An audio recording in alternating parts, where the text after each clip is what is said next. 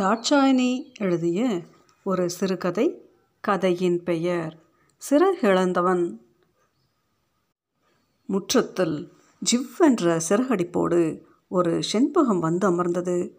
இறை தேடும் வேகம், அங்கும் இங்கும் மிலாந்தல் பார்வை பார்த்து ஏதோ ஒரு இரையை கவ்விக்கொண்டது. விரட்டி விடுவார்களோ என்ற பயம் தெளிந்ததாலோ என்னவோ மீண்டும் திருப்தியுற்று இறை தேடலில் ஆர்வமாயிற்று. வெளி விராந்தாயில் அமர்ந்தபடி பத்திரிகை படித்து கொண்டிருந்தவனுக்கு அந்த காட்சி பட்டென்று மனதில் ஒட்டி கொண்டது. இப்படி பிறந்திருக்கலாம் ஒரு பறவையைப் போல, எவ்வளவு சுதந்திரமாய் சந்தோஷமாய் இருந்திருக்கும்.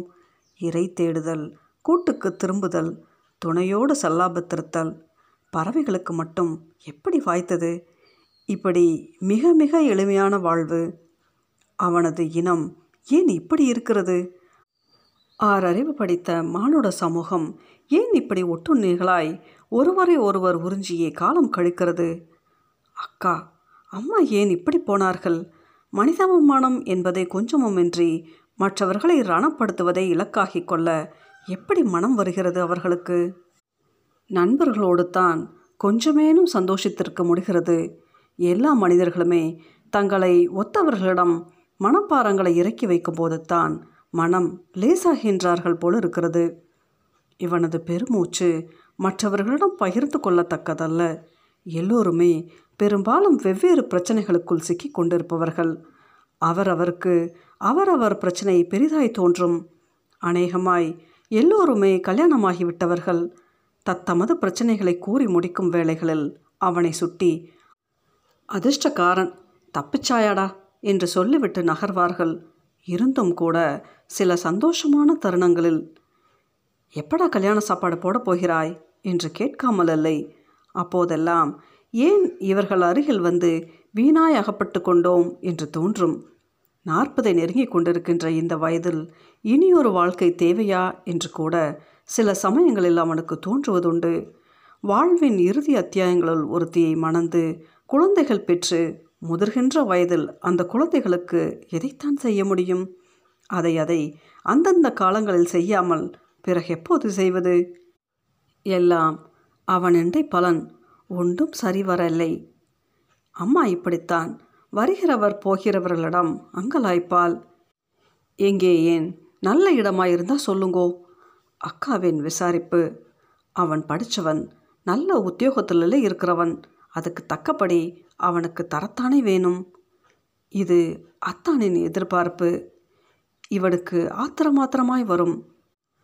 அக்காவை கட்டும்போது வீட்டையே சீதனமாய் வாங்கி கொண்ட அத்தான் அம்மாவையும் அவனையும் அங்கே தங்க அனுமதித்திருப்பது கூட அவன் பேரில் வரப்போகின்ற சீதனத்தை நம்பித்தானோ? தனக்கு அடுக்கடுக்காய் பிறந்த நான்கு பெண் பிள்ளைகளுக்கு சீதனம் வேண்டும் என்பதற்காக அக்கா அவனுக்கு வருகின்ற சம்பந்தங்களை தட்டி பறிப்பது எவ்விதத்தில் நியாயம்? தமக்கு என்ற புருஷன் தோட்டம் தானே, அவருண்டை பிள்ளைகளுக்கும் டொனேஷன் தாரதாயிருந்தா சொல்லுங்கோ, அவனை கட்டித்தரலாம். மாமா செண்பகம், அக்காவின் சின்னவள் செண்பகத்தை துரத்தி கொண்டு ஓடுகிறாள். பத்து வயது, துருதுருப்போடு துள்ளுகிற வயது. பெரியவள் இப்போது தான் ஏஎல் படித்து கொண்டிருக்கிறாள். அவள் படித்து முடிப்பதற்கிடையில் அவளுக்கென ரெடியாக இவன் சீதனம் தயார் செய்து வைத்து விட வேண்டும். அவள் காலாகாலத்தில் சந்தோஷமாய் கல்யாணம் கட்டி கொண்டு போவாள். அதற்காக இவன் காலங்காலமாய் காத்திருக்க வேண்டுமா? அண்ணா புத்திசாலி. கல்யாணம் கட்டியவுடனேயே அண்ணி அவனை தன் கைக்குள் போட்டுக்கொண்டாள். தானும் தன் குடும்பமும் என அவன் மாறிவிட்டான். இந்த வீட்டு பிரச்சனைகளுள் அவன் முகம் நுழைப்பதே இல்லை. தம்பியோ யாரோ ஒருத்தியை காதலித்து கைப்பிடித்ததால் வரப்போகின்ற சீதனம் நஷ்டமாகிவிட்டதென்று அம்மாவும் அக்காவும் அவனோடு கதைப்பதையை நிறுத்திவிட்டனர். அவனுக்கென்றால் மிக மிக ஆச்சரியமாக இருக்கும். தம்பி மீது மிக பிரியம் வைத்திருக்கும் அம்மா அவன் கேட்டு எதையும் அம்மா மறுத்ததில்லை. அப்படிப்பட்ட அம்மாவா அவனோடு கதைக்காமல் விட்டாள்? ஆனால் போக போக அக்கா மீதான பயத்தில்தான் அம்மா அவனை ஒதுக்கி வைத்தாள் என்பது புரிந்தது. தம்பியோடு கதைத்தால் அக்கா தன்னை கடைசி காலத்தில் கவனிக்காமல் விட்டாள் எனும் பயம் அம்மா மனதில் ஓடி இருக்க வேண்டும். கடைசியில் மாட்டிக்கொண்டது இவன். தன்னை கவனிக்காமல் அண்ணனும் தம்பியும் ஒதுக்கி கொண்டார்கள் என்று சொல்லி சொல்லியே அக்கா இவன் மேலான அனுதாபத்தை சம்பாதித்து கொண்டாள். அவள் அப்படி சொன்ன காலங்களில், நான் இருக்கிறேன் அக்கா, உனக்கு அண்ணனையும் தம்பியை மாதிரி நான் உன்னை விட்டு விட்டு போக மாட்டேன் என்றவனுக்கு இப்போதே அதன் தாற்பயம் புரிந்தது. அக்கா தன்னை நகர முடியாத ஒரு பொறிக்குள் அகப்படுத்தியிருக்கிறாள் என்பது தெரிந்தது. தன்னுடைய உழைப்பிற்கும் மேலதிகமாக தன்னை விற்று பெறப்போகும் சீதனத்திற்குமாக அவள் காத்திருப்பது இப்போது தானே புத்தியில் உரைக்கிறது. முதன் முதலில் அதை அவன் உணர்ந்து கொண்டபோது அவனால் அவனையே நம்ப முடியவில்லை. இருபதுகளின் நடுப்பகுதியில் அவன் காலெடுத்து வைத்தபோது அவன் மனதிலும் லேசாய் காதல் முளைவிட்டது. அமைதியான சுபாவம் கொண்டிருந்த அழகிய பதுமை போன்றிருந்த உதயா மீதில் அவன் காதல் அரும்பியது. அவளோடு பேச வேண்டும் போலவும் அவளையே பார்த்து கொண்டிருக்க வேண்டும் போலவும் தோன்றிற்று. அவனது பிறந்த தினத்திற்கு அவனுடைய நண்பர்களோடு அவளும் வந்திருந்தாள். இவனது காதலை உதயா உணர்ந்து கொண்டாலோ இல்லையோ, இவனது கண்களிலிருந்து அக்கா அதை கண்டுபிடித்து விட்டாள். அவர்கள் போய்விட்ட அன்றிரவு இவன் நிலவு பார்த்து கொண்டிருந்த போது அக்கா அவனை மெல்ல அணுகினாள். அந்த பிள்ளை வசதியான பிள்ளையாய் தெரியலே தினகரன். எந்த பிள்ளை? அதிர்ந்து போய் கேட்டான் அவன். அதான், நீ வலிஞ்சு வலிஞ்சு போய் கதைச்சியே, அது நல்ல பிள்ளை அக்கா. நல்ல பிள்ளையாக இருந்தால் மட்டும் காணுமோ? தம்பி, நான் உன்னைத்தான் நம்பியிருக்கிறேன் பார் என்றே நாலு குஞ்சுகளையும். இதுகளுக்கு இனி ஆறு வழி. இதுகளை என்னை நம்பித்தான் பெத்தனீங்களோ? அவனுக்கு முதன் முதலில் ஆத்திரம் வந்தது. ஏன், அத்தான் இருக்கிறார் தானே, அவருக்கு என்ன? கை கால் நல்லா தானே கிடக்கு. மனதுக்குள் கொப்பளிக்கும் வார்த்தைகளை வெளியே கொட்டிவிட முடியாது, கொட்டியும் பழக்கமில்லை. அத்தான் சாய்மனை கதிரையில் சாய்ந்தபடி வேடிக்கை பார்த்து கொண்டிருந்தார். மச்சினன் ஒருவன் கிடைத்தான், தலையில் மிளகாய் அரைப்பதற்கு என்று நினைத்திருப்பாரோ. அக்கா அவனது காதலை முளையிலேயே நறுக்கிவிட்டாள். இந்த குடும்ப சூழலுக்குள் சிக்கி தவிக்கும் தன்னால் ஒரு நல்ல காதலனாக ஒருபோதுமே நடக்க முடியாதென்பது அவனுக்கு அப்போதே புரிந்துவிட்டது.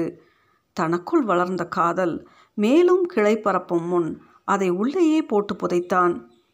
உதயா மேலான காதல் வெறும் கனவு என்பதை புரிந்து கொண்டவனாய், தன்னை ஒரு பொறுப்புள்ள சகோதரனாய் தனக்குத்தானே பிரகடனப்படுத்தி கொண்டான். ஆனால் உதயா பல்கலைக்கழகத்தை விட்டு வெளியேறிய போது எல்லோருக்கும் போலவே இவனுக்கும் தன் கல்யாண அழைப்புதலை கொடுத்தாள். இவனும் அதை புறக்கணிக்காமல் அவளது திருமணத்திற்கு போயிருந்தான். எட்டாக்கணியாய் போயிருந்த அவளது நினைவுகளை தள்ளிவிட்டு அவளை மனதார ஆசீர்வதித்து விட்டே வந்தான். அவளுக்கு இப்போது ஒன்றோ இரண்டோ குழந்தைகள் பிறந்திருக்கக்கூடும். அவளை அதற்கு பிறகு காண கிடைக்கவில்லை. அவள் பற்றிய விசாரிப்புகள் இனி அனாவசியம். அவனுக்கு இருபத்தைந்து லட்சம் வேணும். அஞ்சு லட்சத்தை அவையிலன்றை பேரிலை போடுவோம், மிச்சம் இருபதும் டொனேஷன். அக்கா பேரம் பேசுவது கேட்கிறது. இந்த அக்காவுக்கு கல்யாணம் பேசும்போது சீதனத்தினால் இத்தனை கஷ்டப்பட்டிருப்பார்கள். இனி அக்காவின் பிள்ளைகளுக்கு பேசும்போது கூட அதுதானே நடக்கப் போகிறது.